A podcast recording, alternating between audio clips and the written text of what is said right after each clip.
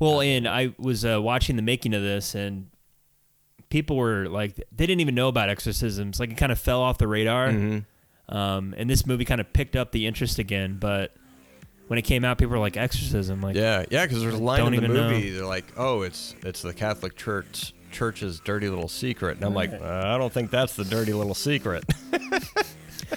exorcism's the least of your worries.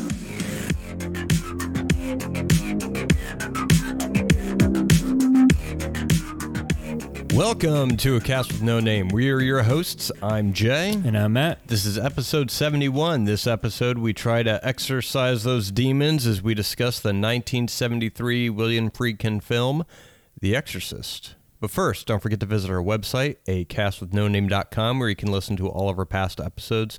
We're also on YouTube, Apple Podcasts, Spotify, uh, anywhere you get your podcasts. So, and if you like our show, uh, thank you for listening. Thank you for listening if you don't like our show. But uh, if you do, leave us a like or something uh, to kind of help out the show a little bit. Um, the Exorcist. Yeah. Which one did you watch? Just the normal one. Th- me too. Yep. So, uh, is that the one you've seen the most? Yeah. It's the one without the uh, spider walk Yeah. down the stairs. yep. Um, and yeah, uh, saw the theatrical one too. I think I've seen the extended director's cut more often um, because I think the version that I have is that version on physical media, but I streamed it um, like a child Yeah. yesterday. Um, There you go. Last night, yeah.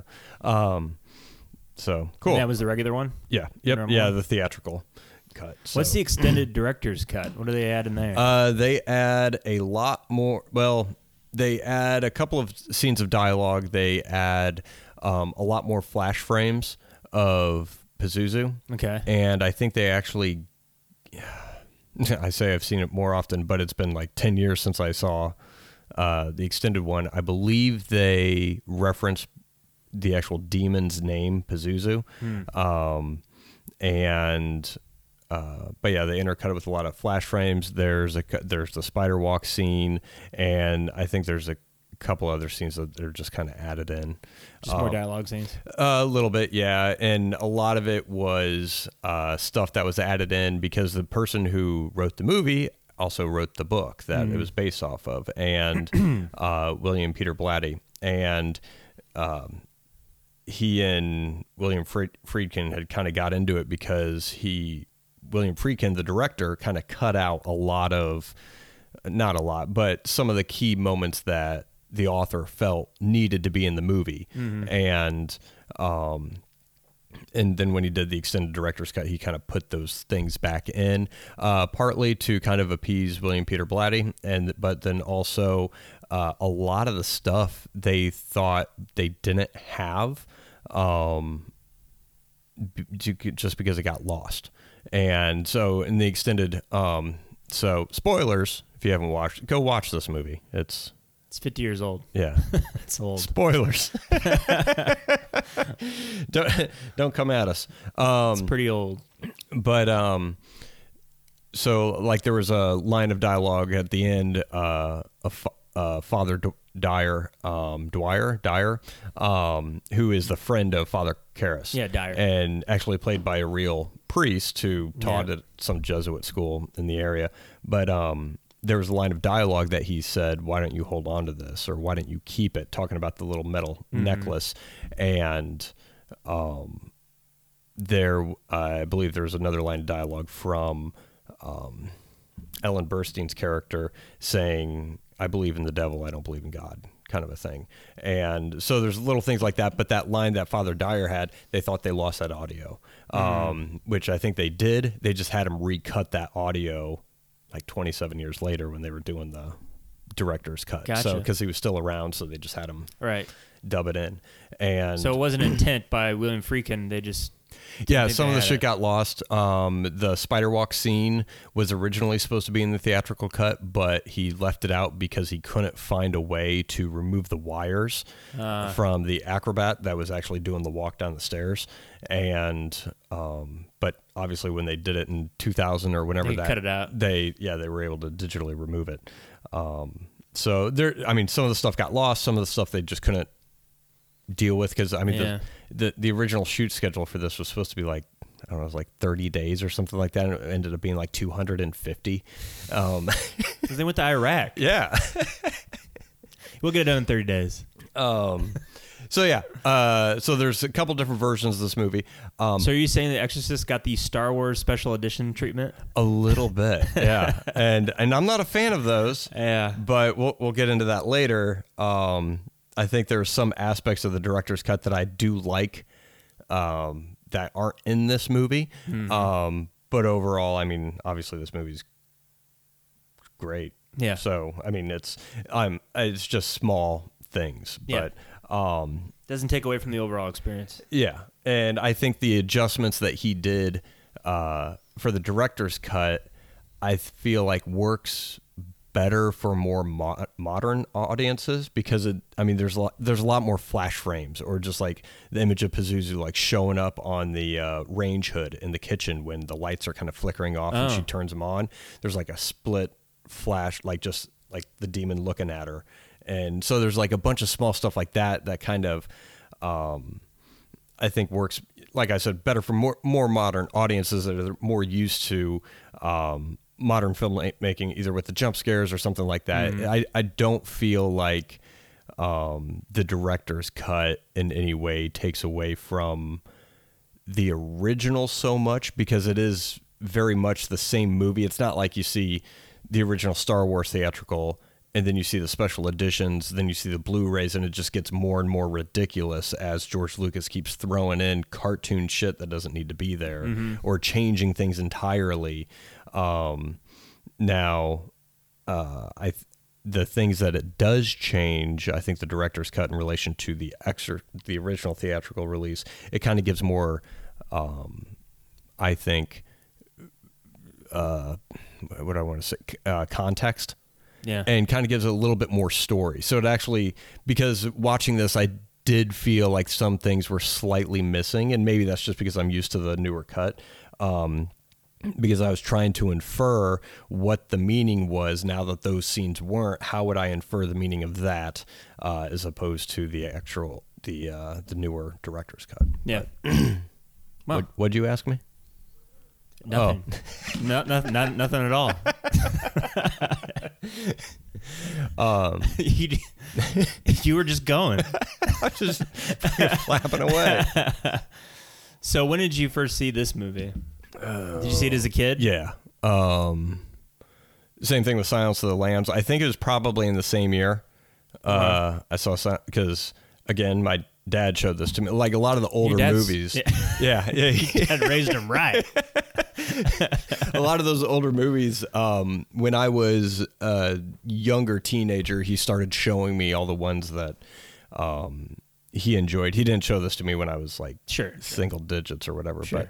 But um, Yeah, you wouldn't be able to sleep yeah, if you're an eight-year-old. Yeah, I mean, even when I saw this, when I, I mean, the first time I saw it, I was probably, I don't know, I had to have been like 13, maybe around that age, plus or minus Yeah. a year, two. Um, and and it kind of scared the shit out of me. And um, I was more, I guess, religious back then.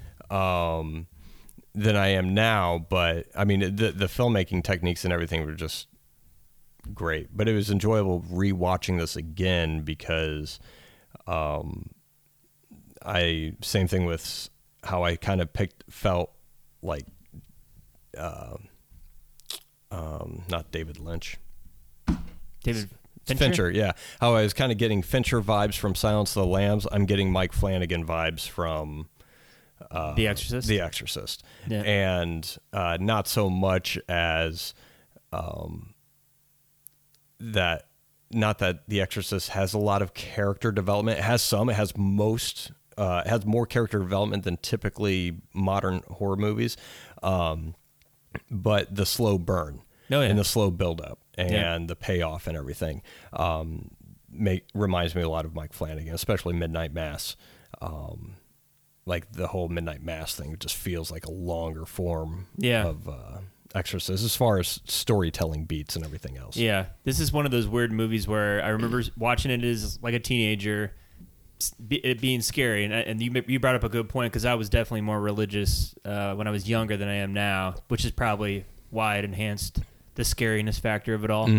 But uh, it's a weird movie because it's not scary to me anymore, not really anymore. But it's a I, I appreciate how well done it is. I, lo- I love the character development in the in the movie, and it's the acting's great. I I love the more I learn about it and how the, why they hired William Friedkin and uh, that the actual author of the book wrote the screenplay, which kind of it, it makes sense because the screenplay is awesome. It really is good, and it's it's a lot of what they say in the dialogue, and then a lot of what they don't say um, that kind of stands out. Like um, Father Marin, played by Max von Sydow. You don't you know, and it builds up to the point where like they they've lost all hope. They they've tried all the the recent medical uh, advancements of the day. That's not working. They tried Father Karras. He's not a real believer. He's losing faith. And then they're like the last the last hail mary throws to this father, and it's like why would you pick this guy? And it it goes all the way back to the beginning where it's like oh he's a world traveler. He's probably seen a lot of shit in his day. Maybe this guy knows what he's talking about, and And he's the only one that's and he's the only one who has done it. Right. So they don't say that obviously. Yeah. Like they don't spell it out like they would today. I feel like if this if they wrote the screenplay today, they would have to like like list this guy's resume off Yeah. like in some Yeah, stupid. th- They'd have some dialogue. montage as someone's like, Yeah. we know, all right, we need to get this guy. He's been blah blah, and Exactly. that just shows him in the wilderness Yes. doing all these things. It'd be stupid, Yeah. and they don't do it here. Which anyway, so things like that, and you know, as I get older, and every time I watch it, I just pick up something different that I I just like from a story perspective that uh, I I didn't necessarily pick up when I was a kid. Mm-hmm. I just wanted to watch like the the exorcism scene Yeah. and all the intensity of it and how exciting it was to get scared. Yeah. And I don't, that's not how I watch it anymore. I don't know. What do you think? Um, I agree. Yeah, I mean, anymore it's um, it's kind of it, it's fallen into uh, more often than not like a yearly viewing for Halloween. Oh yeah, yeah. So we don't watch it every Halloween, but typically, I mean, the last time I saw the director's cut was probably, I mean, like I said, 10 years ago, but, um, I mean, I, and then the theatrical cut last time I saw it before last night was, I don't know, three years ago or something like that. But usually, um, because we'll kind of switch off on years as far as what we watch for Halloween, we always have to watch Casper. I watched it last night Yeah with the boys. They the, love it. Yep. the uh, and then like Halloween and then Yep. then all those. But um, so Exorcist will slide in there if we're having more of a gory season of Halloween. Mm-hmm. Um, and Which is funny because this isn't really that gory. Not really, no, um, especially if you apply today's standards. It's Yeah. pretty tame. It is. Uh, well, not not masturbating with a crucifix. You know what I Um, mean. Yeah. As far as, like, violence. no, I get, I got it. Yeah, it- it's pea soup instead of just blood everywhere Right, and everything right. else. Um, but yeah. Um, so you, said you saw this when you were Like around thirteen, Around same age as 13. you. Yeah. Yeah. The uh, watching it. Well, before you before you get balls deep, Uh huh. this movie fucked me up my entire life. It did, huh? and not because of the scariness or whatever. it is because uh, Max von Sydow, C- Sydow, Sydow. How do you, how do you say his name? Max von Sydow. Ma- Max von Sydow.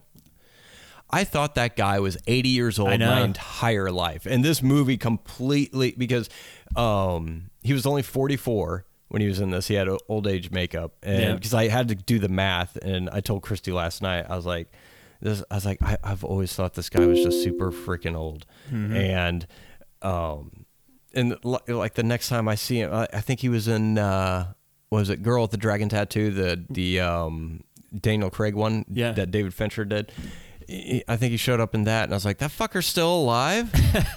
Yeah. I was like, he's been the same age. He's like Sean Connery, but just even Yeah. like more exaggerated. Um, but but yeah, I always thought he was just super old, and nope. That's, Great makeup. yeah, Yeah. it was good.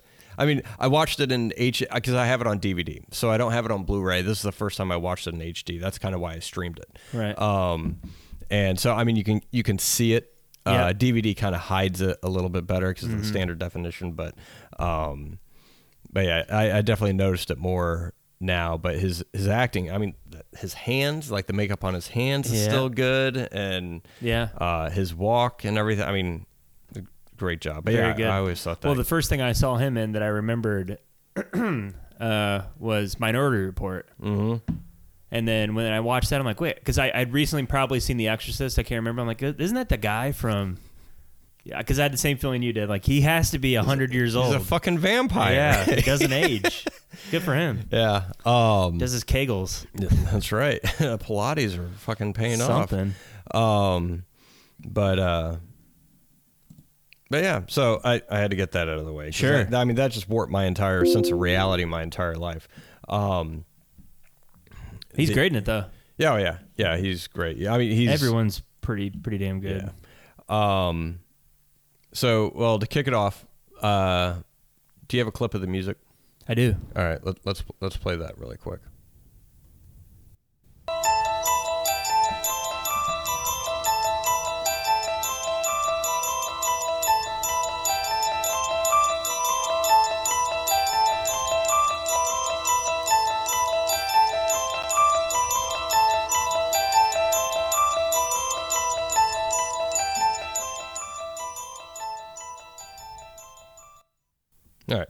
Yeah, So, funny thing about the music. yeah. It wasn't wasn't made for the movie. No. I always thought it was. um. Go on a the little more bit you know. Well, I thought obviously because it's iconic. It's an iconic theme, and I, when I think of The Exorcist, I always think of that little snippet that we we just Mm-hmm. played, and didn't look anything further than that into it until we were gonna review this movie. And turns out, yeah, not made at all for the movie. It actually came out the the same year as the movie, and it was like one of the last things that William Friedkin decided to put into the movie. Uh, he heard this thing, Tubular Bells, by this 19 year old Mike Oldfield, which, by the way, the first release from Virgin Records ever, and actually put Virgin Records on the map because after The Exorcist became popular, everyone started buying, buying Tubular Bells, which is literally it's a two track, 45 minute CD, and it's just instrumental. That's it. Richard Branson needs to thank his lucky stars. Yes, absolutely. I bet he thanks Isn't the that devil crazy? every single day. He's got to. He's got to. Um. Yeah, That's and just wild to me. and um and it's funny because and I don't know I mean there was you you had Alfred Hitchcock prior to this you had thriller and I guess more I mean Alfred Hitchcock would be the closest thing you could like for horror kind of a thing um I'm not a huge horror fan but I I feel like this music, and I didn't do any research because screw that. Um, the the music of this is eerily similar to Halloween, Yeah. and just a lot of those like very faint musical cues that you get in slasher movies. And I wonder if the inspiration for that kind of music came from the theme used in this movie, which Maybe. just happened to be an instrumental from some 19 year old kid who could change the course of music that's Crazy. used in horror movies.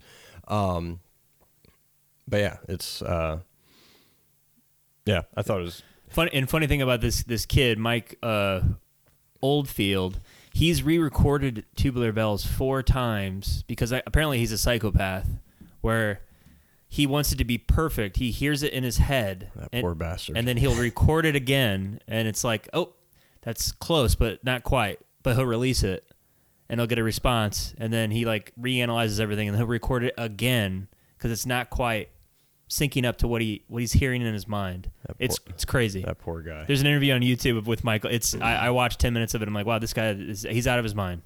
Yeah, He's lost it. uh, He's lost thread with, with reality. I, I feel for him. The, Yeah. uh, um. Oh. Yeah. Oh, that's that is. When it, but that's what happened. It's the power of movies, I guess. Like the, the next example I can think of is like uh, uh, Ray Parker Jr. with Ghostbusters. Like that song is not going to be popular unless Ghostbusters is popular. Mhm. Where Ray Parker Jr. ends up selling like 20 million albums. Yeah. because of the popularity of that movie. Um, obviously Celine Dion with Titanic. Like you know, if a, a movie is extremely popular, it doesn't matter what soundtrack is attached to it, it's going to be successful because they're just going to equate the two together. And Yeah. I, I'm trying to think of a movie that was wildly popular, but the music was not.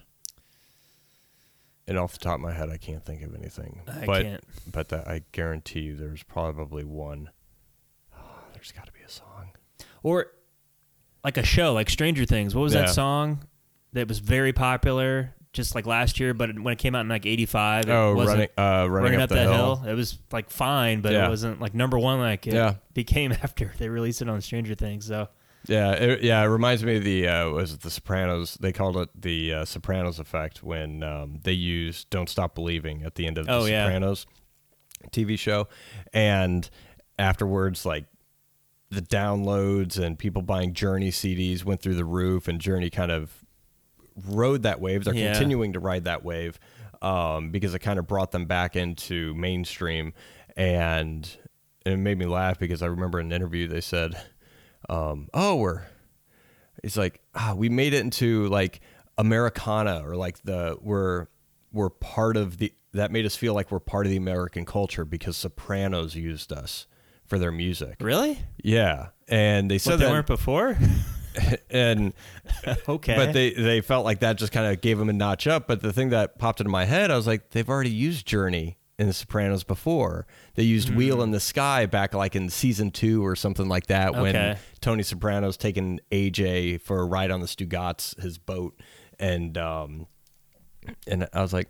You guys obviously didn't watch Sopranos because Wheel in the Sky was like second season, man, or it could have been first season. wasn't as popular back then. Yeah. Yeah, it didn't. It it definitely was. Obviously, it's different because the Sopranos' final episode they were playing that song, so obviously Yeah. thing. But um, Well, the funny thing about this is, even though this is the theme of The Exorcist, it's really not in the movie all that much. It's when Ellen Burstyn's Mm-hmm. walking the streets of Georgetown, yep, and then I think that's it. Or does it come up? I don't even. Does it come up when Max von Sydow pulls up in the? uh, house? I think it. Yeah, it either comes up then or it comes up um, at the very end. Right, but used Yeah. Mm-hmm. sporadically. It's not like Halloween where it's like every. Yeah, and act, music as a whole isn't used much in this movie. No, no. Um, which is one of the things I kind of like about it. Um, now there are because I streamed it and heard it in HD. There's a lot of music in there underneath that's very very low that I didn't notice before, and it, I mean it is still low, it- but it was kind of more of like just mood tones, and um, it wasn't. I mean it it wasn't apparent at all, especially in the DVD. Like I don't even think I really picked up on it really earlier. It's just always thought it was like more of a nat sound, Yeah. uh, or uh, diegetic diet, diet, whatever the term is. But the um, I just thought they were using the sound within the room. They didn't use a lot of music, um, but yeah. So I mean, yeah, they don't even use music that much, Which makes sense. movie. Yeah, um, and I think actually helps it because Yeah, for sure. Um, you don't need it really, do you? you, you don't need it, and because I mean, although I am the first to argue that you get a totally different picture when you add music because Mm-hmm. you could cut something together, but if you add like the right music, it could just like amplify it. But Like also, Halloween. yeah. Um, the other side of that coin is what was it? Uh, Wes Craven's Last House on the Left. Uh, it's like one of his first ones right. Okay. I haven't seen it.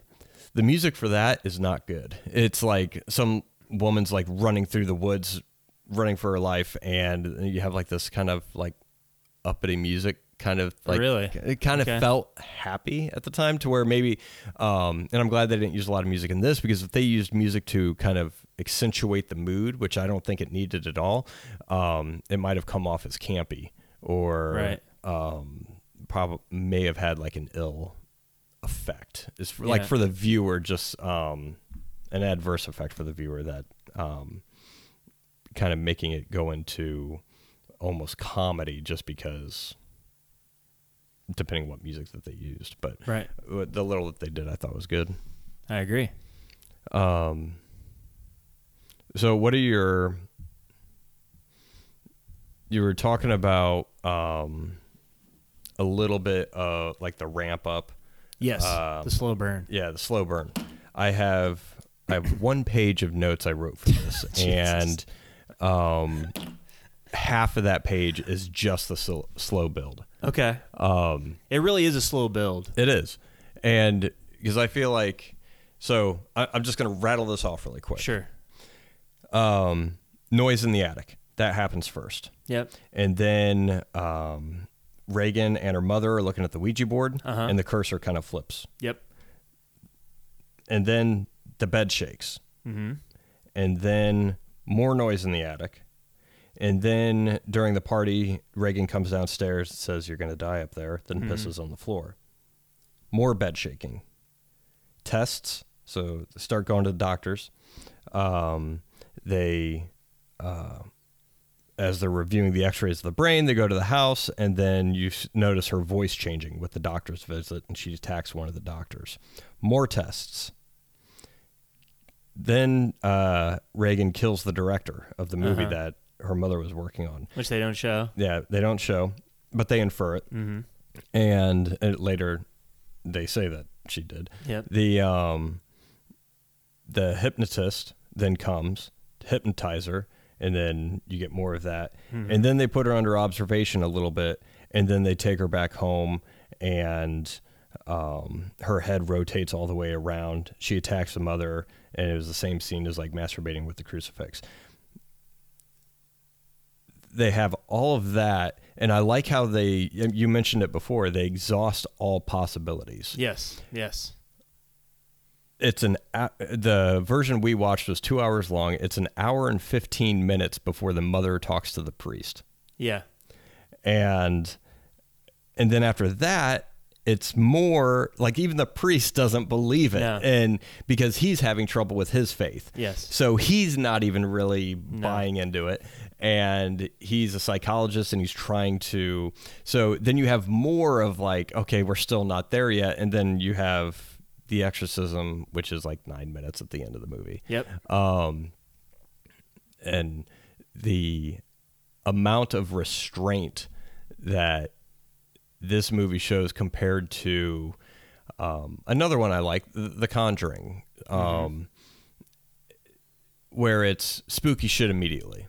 And I mean, that's what you're sold on. Yep. And um, this, I kind of feel, uh, The Exorcist, I feel like takes more of the Jaws route because, yeah, this was sold as like The Exorcist, and they save that to the very end. Um, but in the meantime, I mean, it's not dragging it out. It isn't mundane. They're building the characters. And that's why I was kind of getting Mike Flanagan vibes because he does this a lot too. He does the slow burn. He builds the characters. He makes you care about the characters. Mm-hmm. And then he'll erupt it into a climax and Right. where it kind of pulls everything together. Well, it makes the climax that much more impactful. Yeah. Because especially the ending of this, Mm-hmm. you you start to like Father Karras. I mean, you like Father Marin because he hasn't really done anything to make you dislike him to Yeah. that point. But you really do. You're kind of rooting for Father Karras. Mm-hmm. And you and you feel for the mother. Yes. Like she's slowly losing her mind. She doesn't know what to do. They're like, "Oh, well, we could do another test and it's going to require another spinal tap." And then you're just like, "Jesus." Yeah. And um and not that you have to have kids to appreciate that scene, but it kind of I mean, it just hits a little bit differently does, yeah. because then you're just like oh, fuck. like just the the amount of uncomfortableness and um, the exhaustive approach that they went to try and find out what's wrong. Um, but I like how no one ever jumps to the conclusion of, oh, we need a priest, right. kind of a thing. It's even even after the doctors are like, well, we we don't know. Well, it's because she chides them. She's like, Yeah. wow, 80 doctors in here, and none of you have, have any idea what's wrong with him." Yeah. And he's like, "Well, all right, uh, have you checked a priest?" yeah. Well, and and they were. I feel like they were kind of serious about it because they asked, um, "Are you like, are you religious? Is your daughter religious?" And like, well, there's some. They say you could talk to the priest, uh, talk to a priest, where there's been some instances. Um, about exorcism. It's not really well known, but and then she replies with like, "So you want me to go to a witch doctor?" yeah. and com- so where even it, it just feels a lot more real than what I feel like if they made the movie now, um, it would be the whole thing would be set up in the first ten minutes, Yep. and people would just be making dumb decisions, Yep. and they would either be pushing things off because of stupidity, not because of who they are as a person. Mm-hmm. And because the mother wasn't religious, she was trying to find that solution, and it and it works out better because you already know her character. You know that their family isn't particularly religious. She's having marital problems. Um, Well, and if it were made today, you, they would have showed the scene of her killing the director yeah, to amp, but but not showing that amps up the tension to me because it's all in your head. Like, what did she do to that guy? And then and then what's his name, Lieutenant, uh, the detective. mm-hmm. He's trying to solve the case, and he's explaining like his head was flipped completely around. yep. Maybe it was done when he fell down the stairs, but not likely. Yeah, even when he talks to the priest, he's like, and then Father Karras is like, well, could have happened in the fall, right? He's like, yeah, not not like this. Yeah, yeah. He's like, it was turned completely all the way around. Yes, um, but uh, but you're right. They would have set up the movie in the first 10 Mhm. minutes. Like you said, The Conjuring, good movie, but it's instant spooky stuff. Yeah. like right away to grab you in. This doesn't do that. and The first like 15 minutes is Father Karen in the desert in Iraq. mhm. Just slow panning shots of the dig site, him brushing some stuff off, Yeah. him wandering around. And I've never read the book. I tried to, uh, I couldn't get into it. Um, so I I'm, I'm I think there is more in the book in reference to because like the the demon that I think he kind of unearths in the statue he goes to see that's that's Pazuzu, and it's the demon that he in the book he had done a previous exorcism in East Africa or something like that with a some uh, boy in a tribe, and uh, it was the same demon. Um, hence why Regan says Merrin, or the demon says Merrin while she's possessed twice when Father Karras is recording, um, because they play it back. And they're like, "Don't get, don't get the priest, don't like not Merrin, not Merrin," kind of it, because that Yeah. was the only one that he knew. So, um, I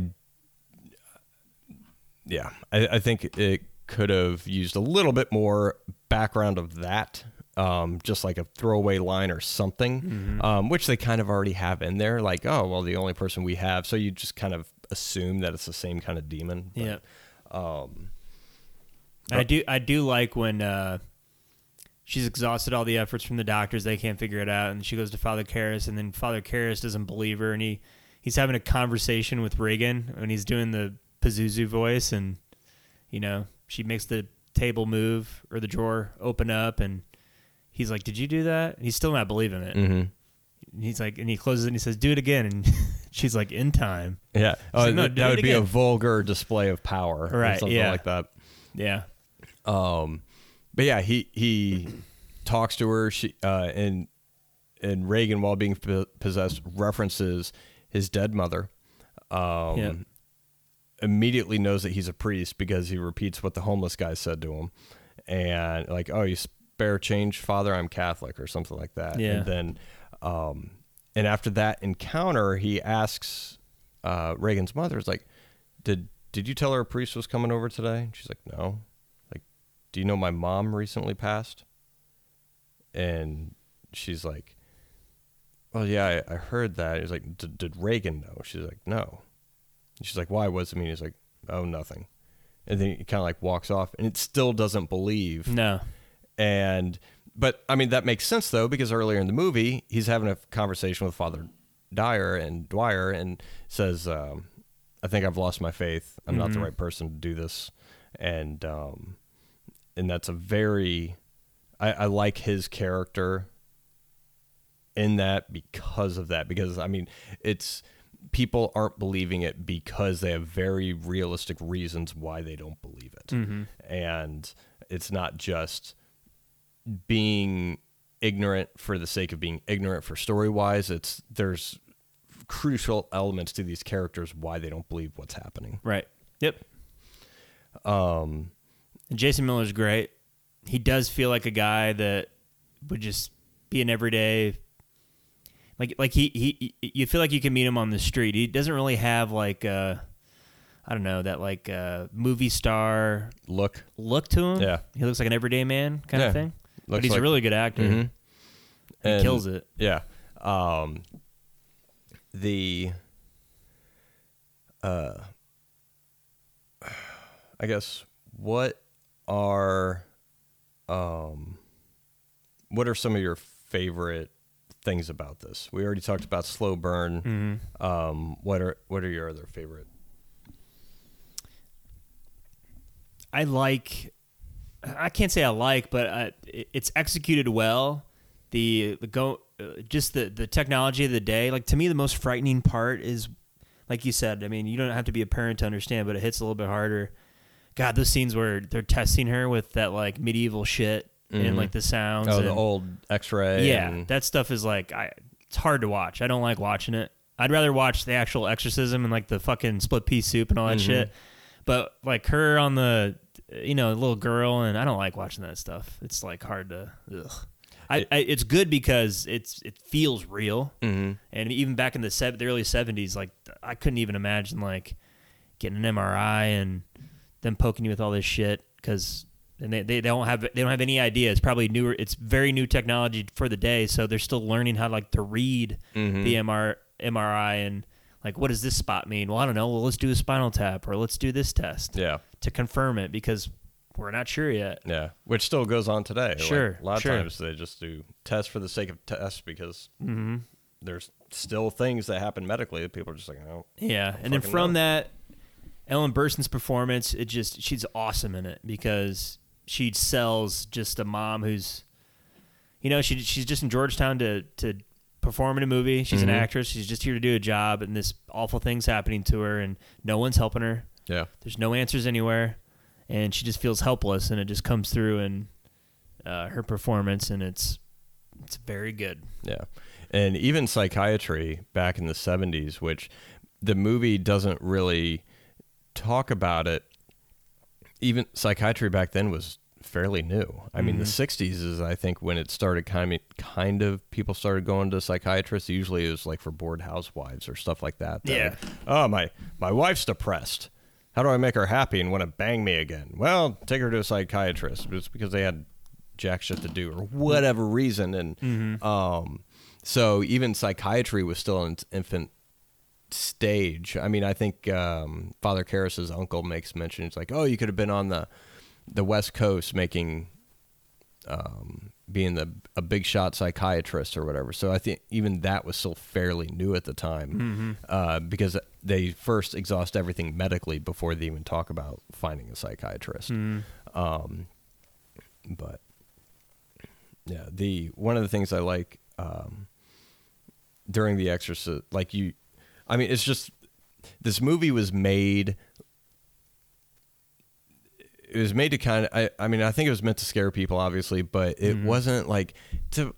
I feel like most horror movies now they don't have the thought behind them, uh, behind the film that that I feel like was put into this. I mean, this is this is when they made movies, and the director wanted to do this because he wanted to say something. He want like there's tons of shit. Like there's um the little paper mache thing that Regan makes at the beginning of the movie, this orange giraffe looking thing, was made to mimic the Pazuzu demon that Father Merrin found in Iraq. Uh, loosely, like it was just supposed to resemble it, but they made it look like that on purpose, and it's like the tiny shit like that that they put in this movie um, that a lot of people won't notice. And the only reason why I noticed is because I read it on trivia, Right. And Yep. um, but there's tiny things like that. There's uh, Father Karras exercising, like running. He's a boxer. Yep. He still boxes. He still practices, so he's still in shape. He's younger, and even after the first stint of the exorcism, uh, Father Merrin asks him, he's like, "Are you tired?" And he's like, "Yeah."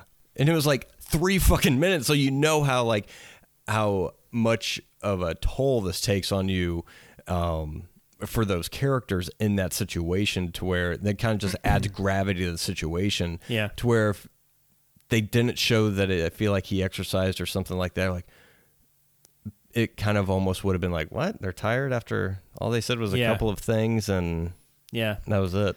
Well, and that's I think it's good that they see. Yeah, you're right. He, it's thought out because you can call back to that when Father Merrin dies, and then F- Father Karras is like take me, take me, like he's fighting like a boxer would. Yeah. He's like, come on, let's go, me and you right now. And he's like, uh, you know, I'm not gonna let you kill this little girl. And you think of him hitting the fucking heavy bag and like just until he's exhausted. Yeah. And again, smart choice.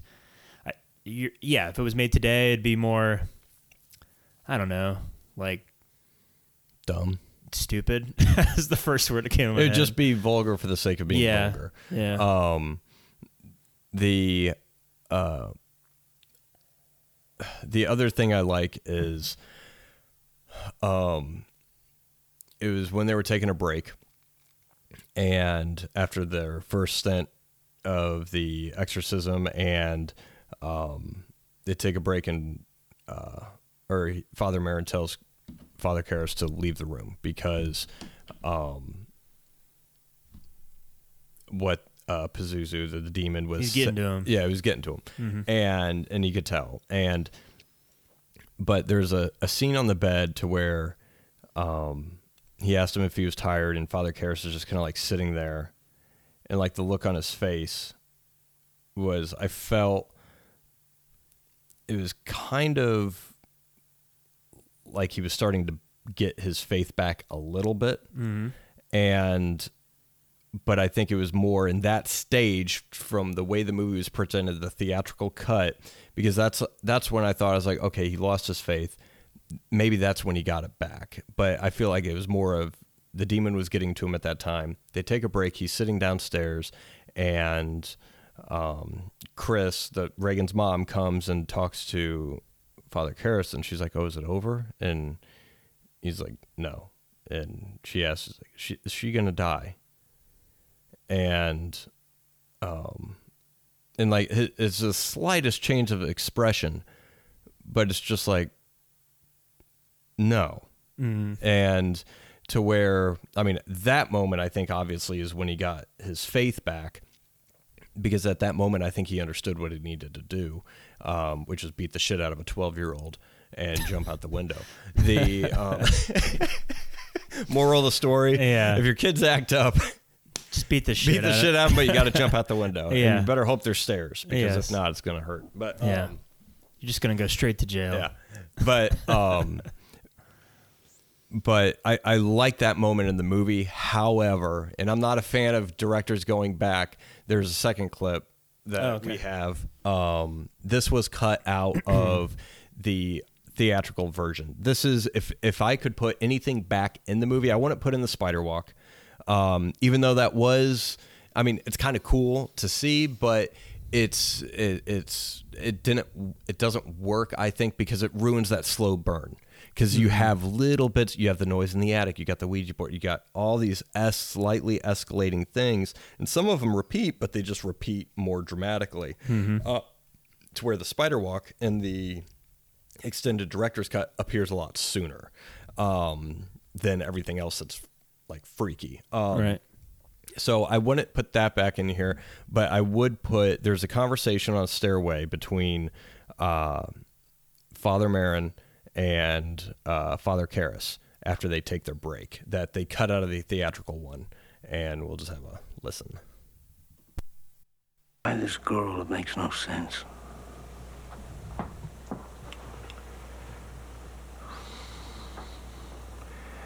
I, I think the point is to make us despair.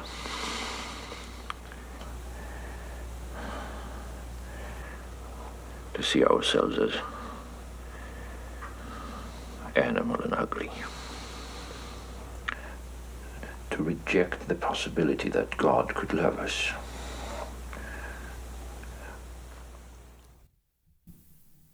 Ooh, That I feel like is like the entire point of Yeah. the movie. I think so. yeah. um, and uh, and it's a it's a very uh, important conversation, I think, for Father Karras's character because I mean, without that clip, I feel like he he just kind of comes to it on his own, to where that um, because I feel like this story is more for Father Karras. I feel like he's. I mean, obviously, it follows uh, Chris and Regan more, but I mean, it's it, it's a story about how priest got his faith back.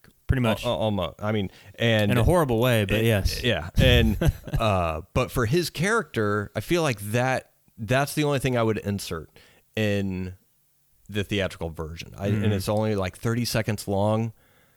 They should. I mean, maybe audiences were different back then. Maybe they felt like it was just beating people over the head um, Yeah. and being redundant. But um, but I think it's a very good scene. It's a short scene, and it adds a little bit something to the exorcism scene because it is so short. It's um, I, I feel like that could have offered a little bit of a break. Um, but I, I think that conversation means everything to one to the movie, but two to Father Karras' character. shot well too. Yeah. I like that. Yeah. Yeah. The close ups and everything. Mm-hmm. But yeah, I, I was thinking about uh so overall just thinking about seeing this in 1973 um and why you probably they probably want to make a movie like this because it's not a, it is that slow burn that's not like nowadays studios greenlight movies it has to follow a specific algorithm of beats and you know they, I don't think this would ever get greenlit like the Mhm. way that they made it here I don't think they would be like oh yeah I want you to make it exactly the way that it's written Uh, they'd say no Yeah. it's like no we got to have like you know Captain America has to swoop in here with CGI Hulk or whatever Mm-hmm. um but yeah, uh, they would have to. Well, no, we we need more scary parts exactly beginning. exactly And how about we have a cold open for the movie? So like you yeah you kind of, I mean, you kind of have one in Iraq, but mm, nah, we need something more more literal. And Like how, they're how about we finish? We, we start with him finishing on an exorcism. Yes. and then before Pazuzu gets exorcised from the tribal kid, then he says, "I'll see you soon, Doctor uh, Pre- Father Merrin." Yeah, and yeah. then he just vanishes, and then it cuts to Georgetown Georgetown. Yes. And probably yeah, it, I, uh, yeah, I don't think the only way I could see is like if a big name director wanted to do something similar and it ended up on Netflix. I don't see it being released in theater. Um, And I am I am super happy that it was made in '73 before the whole slasher craze started Mm-hmm. picking up steam. Because I even think if it was made in the '80s, it would have been they would have been more gore yeah, or something. I think the studio heads would have been like, yeah, Friday the Thirteenth and, and Nightmare on Elm Street are they're up in the ante. You got to Mhm. put some more gore in this movie, and it would have been different. yeah, So it's, but I mean, an audience hasn't seen anything like that in '73. So uh, you've already said the stories about people fainting and Mhm. like vomiting because and, and then I feel like this movie started like, oh, oh, people were passing out in the theater Exactly, because they saw yeah, uh, Paranormal Activity Part Seven or some Yeah. bullshit, and yeah. um, yeah, but I could, I don't know. It's a never-ending cycle. I don't know Just- if I could still see people fainting from this. I mean, No, no, not not today. uh, no. I mean, even back in '73, I don't know if. Oh, I can see it. I mean, I guess back in like the 20s when they had like a train coming at you, people were like shitting their pants. Yeah, like the old thought it was uh, gonna- yeah. Nick Swardson bit. Yeah. Like when I hate when people say Transformers sucks. It's like, can you imagine if people in the twenties saw Rise of the Beasts? they look at the screen and go! yeah, Um, he's right. yeah. Yeah. The uh, oh God, what was I gonna say? Fucking forget. Well, and I was uh, watching the making of this, and people were like, they didn't even know about exorcisms. Like it kind of fell off the radar. Mm-hmm. Um, and this movie kind of picked up the interest again. But when it came out, people were like, exorcism. Like, Yeah, yeah, because there's a line in the even know. movie. They're like, "Oh, it's it's the Catholic Church Church's dirty little secret," and I'm like, uh, "I don't think that's the dirty little secret."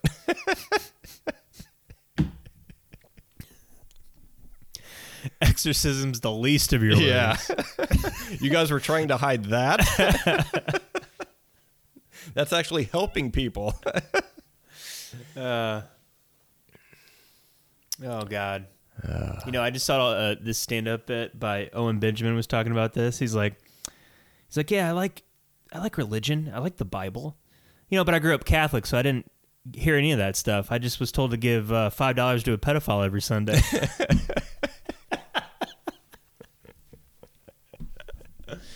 oh boy. Uh, if you're Yeah. listening to this and you're yes, I'm sorry. Catholic, I'm Well- I'm Catholic. Okay, yeah. so I can say those things. It's fine. They, uh, yeah, it's perfectly fine. Mm-hmm.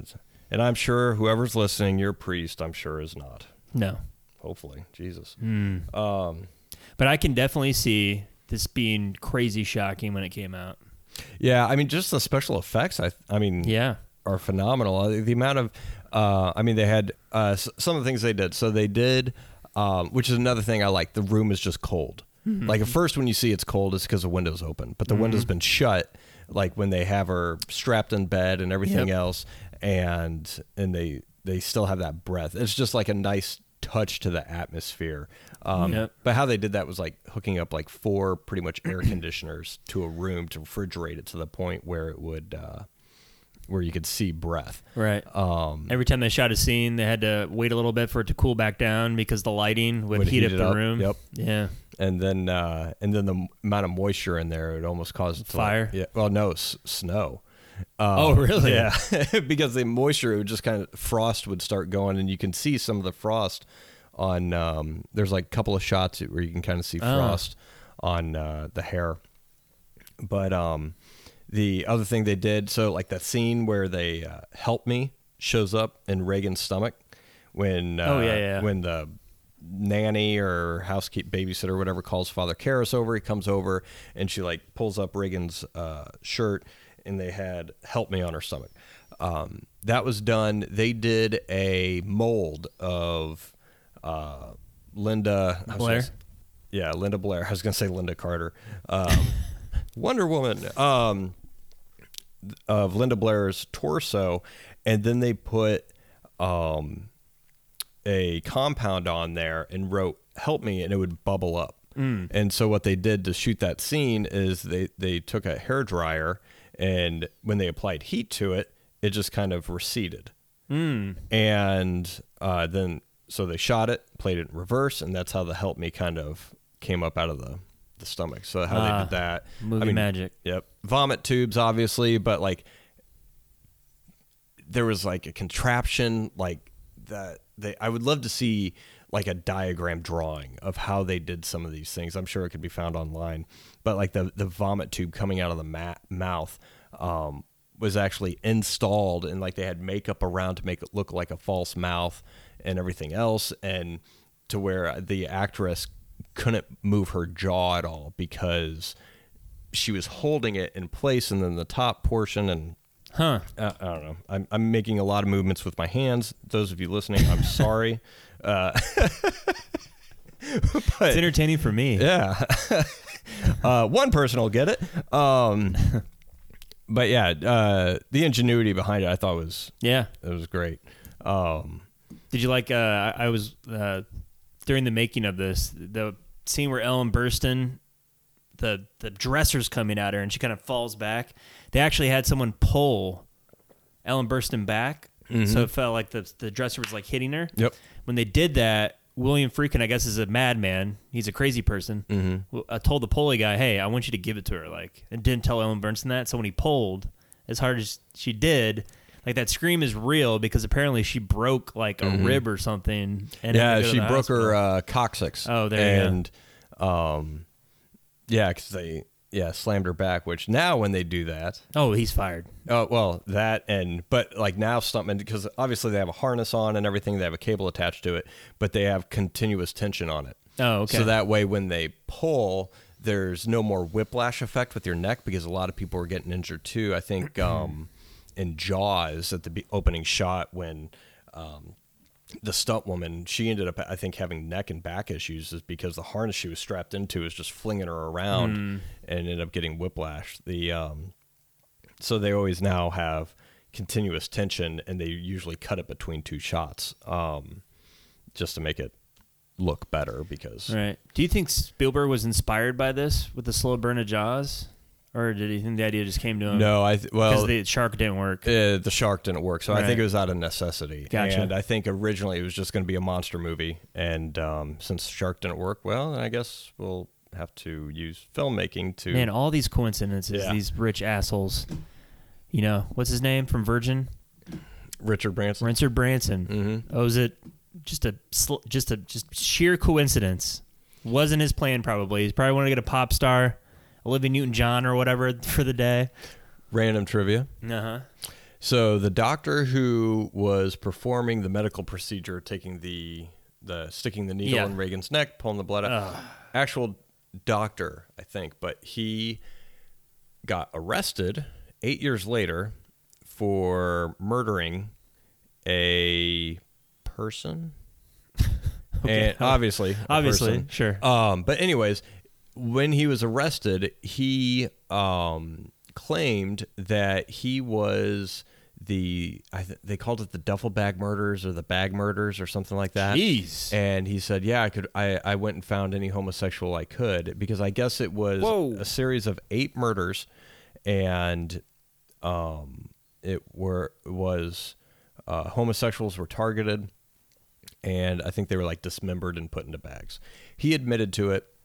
They never charged him with it because who knows if he was telling the truth or Right. not. Um, but there was a movie made about that called Cruising. That was also directed by William Friedkin. Really? Yeah, and No kidding. yeah, and I think it, I think it was like Al Pacino Wow. was in that. Um, but it- it, but Al Pacino plays a cop trying to investigate those murders. Was it art imitating life or life imitating art? No, it Jeez. is, it, that movie is based off that Right. the, the bag murder. So um, It's crazy. Yeah, but no, it's just weird coincidence that the person in The Exorcist Is was- it Is it? conspiracy theory? Dun, dun, dun. Jeez. I wanted to get this uh, quote from William Friedkin. He's uh, talking about the new Exorcist, which me and you were going to watch, but we heard it's terrible. But anyway, he was he's always been a, a against remaking or doing sequels because they made Exorcist two, The Heretic, which I've never seen, but I heard it's just awful.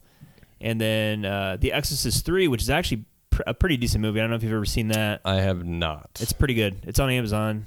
I'd recommend it. It's it's a pretty good movie.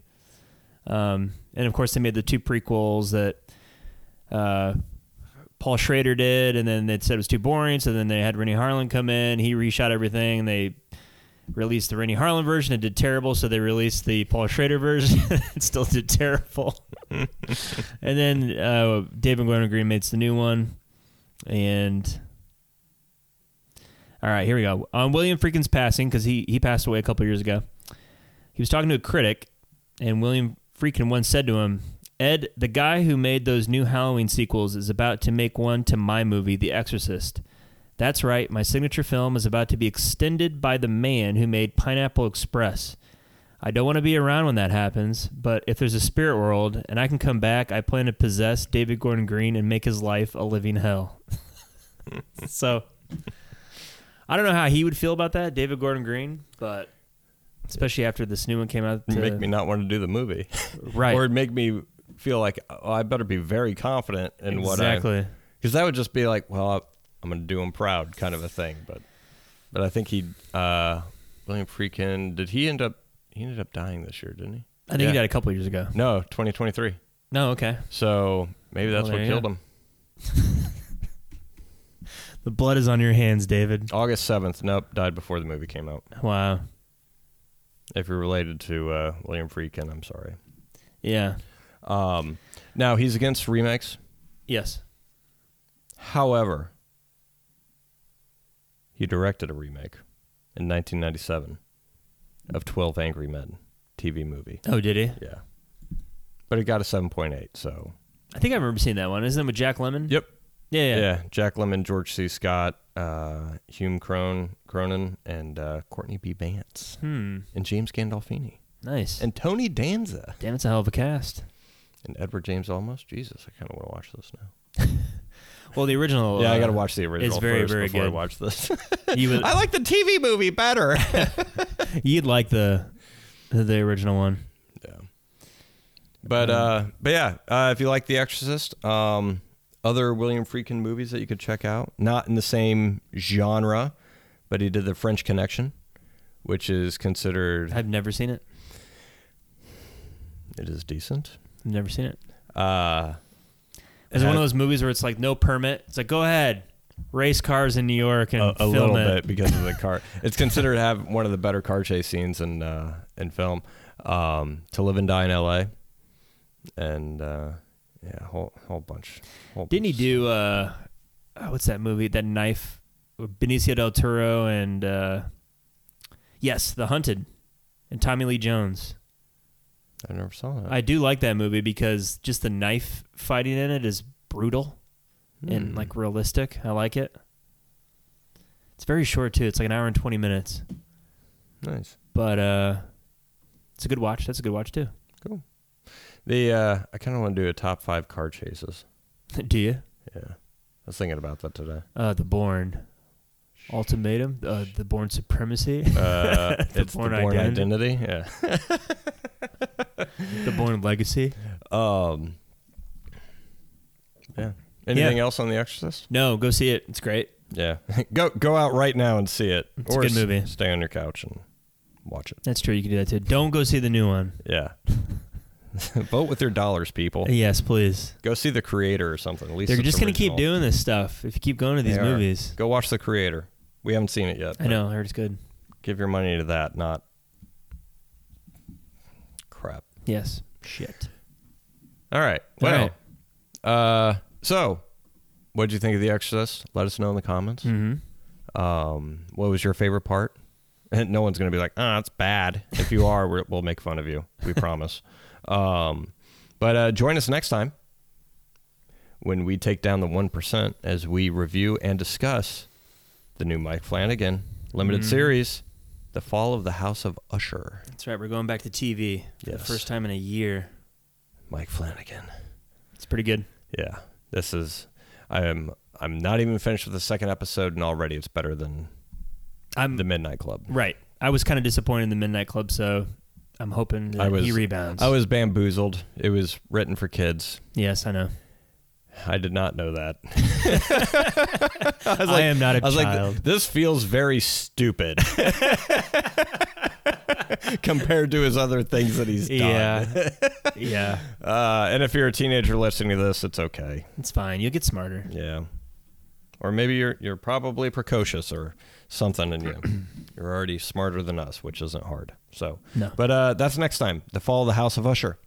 So, uh, and that will, I believe, uh, we'll have one more uh, After that, one more Halloween-ish Mhm. movie, spooky something after that, yep. and then we'll go into November and talk about Turkey. Just kidding. And the Marvels. I'm just kidding. Are they still? oh, the oh the Marvels. Yes. Oh. No. Yeah. No, we're I'm just kidding. that. We won't do that. No, but there there is uh, some good stuff coming out later this year. I think. Yep. You have Dune too. Dune 2, Killers of the Flower Moon. I do Yep. want to see that movie. So, There'll be, there'll be some good stuff. Yep. All right. Till next time, Matt. Till next time, Jay.